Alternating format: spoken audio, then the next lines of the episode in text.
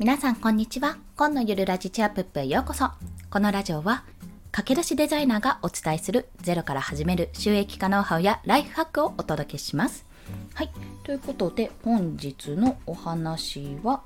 じゃじゃん。ごめんなさい。ほい。3万円のコンペを勝ち取った3つの理由についてお話をします。はい、やったーっていう やったーっていうお話なんですけども、これね、裏話でもあるんですよ。一つね、まあ、自分がやってみた結果こうだったなっていうところをシェアするのと、また、Kindle 本の表紙デザインだったんですけども、本当にこれピンキリなんですよ、金額が。一方で3000円。しかもイラストレーターとか、フォトショップの形式も出してくれというパターンもあれば、一方で3万円とか4万円とかいう案件もあるんですよ。わかんないですよね、本当 このデザイン業界は。ということを思った。そんな話もね、ちょっと余談としてシェアさせていただきますが、まあ、そんな今回は3万円のコンペですね。こちらを勝ち取った3つの理由について先に申し上げると、1つ目は、提案時に軽い自己紹介とポートフォリオ URL を送ったこと。まあ、自己紹介というか実績紹介ですね。を送ったことです。で、2つ目は提案一番乗りです。そして3つ目は修正を即対応したことです。1つ目が、ま、提案時、ま、提案の時にメッセージを送るんですけども、その時に軽く実績紹介ですね、とポートフォリオの URL をちゃんとつけたこと、あと2つ目が提案一番乗り、そして3つ目が修正即対応というところです。これらについて1つずつ解説をしていきます。まず、その、これはですね、提案するときに、あの私はライターのね確かゆらりさんだったと思うんですけどものノートにあのこんな風にして私は提案しますよって提案した時にこんなメッセージとして送ってますっていうのを確か私は参考にさせていただいてノートに記事があるのでそれを参考にさせていただいて送ったんですね。まあそれデザイナーバージョンにして。でその時にやっぱまああの実績とかを伝えた方がいいかなって思ってでもいきなりバーって書かれてもなんかすごい押し売りみたいな感じがして嫌かなと思ったんですよ。なので提案する時必ずメッセージを添えるんですがまああの、何々様、はじめまして、コンと申しますって、あの、こちらの案件興味がありましたので、提案させていただきます。まあ、修正等も即対応しますので、どうぞよろしくお願いします。の後に、なんか追伸みたいな形でちょっと区切り線を入れて、で、各実績と、あとポートフォリオの URL っていう形で貼らせてもらって、まあ見たければ見るし、見たくなければ見ないかなっていう感じで送らせてもらったんですね。で、まあそれをやることで、まあ少なからず実績があるっていうことも分かってであろうし、まあ、ポートフォリオも作ってるので興味があったら見てくれるっていうところでもし今回ダメだったとしてもあこんなデザイナーさんいるなってことがわかるかと思うので、まあそういったやり方をさせていただきました。これもね、一つ、一つの要因だったと信じてるんですけど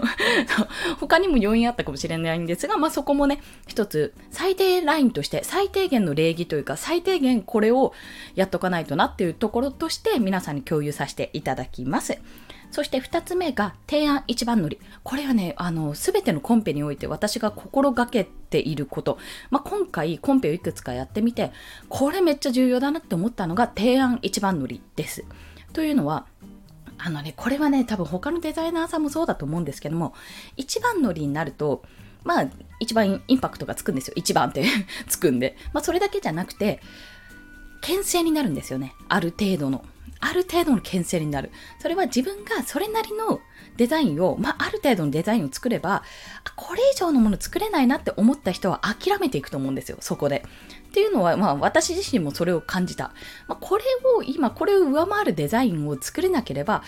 今やっても意味ないなって思うんですよ。もう提案数が20個とか、もう30個とか出てるものって、もう15個ぐらいでもそうだな。結構な量が出てるものって、本当に似たり寄ったりになってしまって、上手い人と下手な人っていうのが一目瞭然になってしまうんですよね。特にイメージカラーがもう決まってるとか、こういうデザインでお願いしますって、イメージ図が載ってると、もうほぼそっち寄りのデザインしか作らないので、そんな中でパッと目立たせるってかなり難しいんですよ。ってなると、そしたら他にパッと出てきた新着のものを即自分で作って対応した方が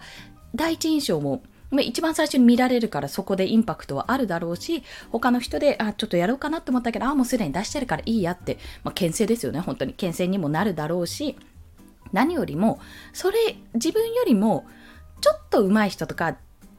とかね、同じぐらいの人が来たとしても、おそらくだけど、自分の印象の方が最初に来るから、よほどそこがね、あの、イメージに合うとかそういったことじゃなければ、おそらく通りやすくなるんじゃないかと、な、かなと私は踏みました。まあ、提案一番乗りはちょっと目指しましたというところですね。そして最後が修正に対して即対応したこと。まあ、修正に限らずですけども、メッセージに即対応しました。まあ、即対応って言っても私もね、あの、夜寝てたりするので、まあ、そういった意味では、対応が遅かった部分はあるかもしれないんですけども、夜に来てるものとかね。でも朝一で送りな、送り返すとか、送る返信するとか、そういったことは心がけて、で、修正箇所があったらもう即、もう気づいた時に即修正して、即送りました。そのメッセージは今から修正しますって。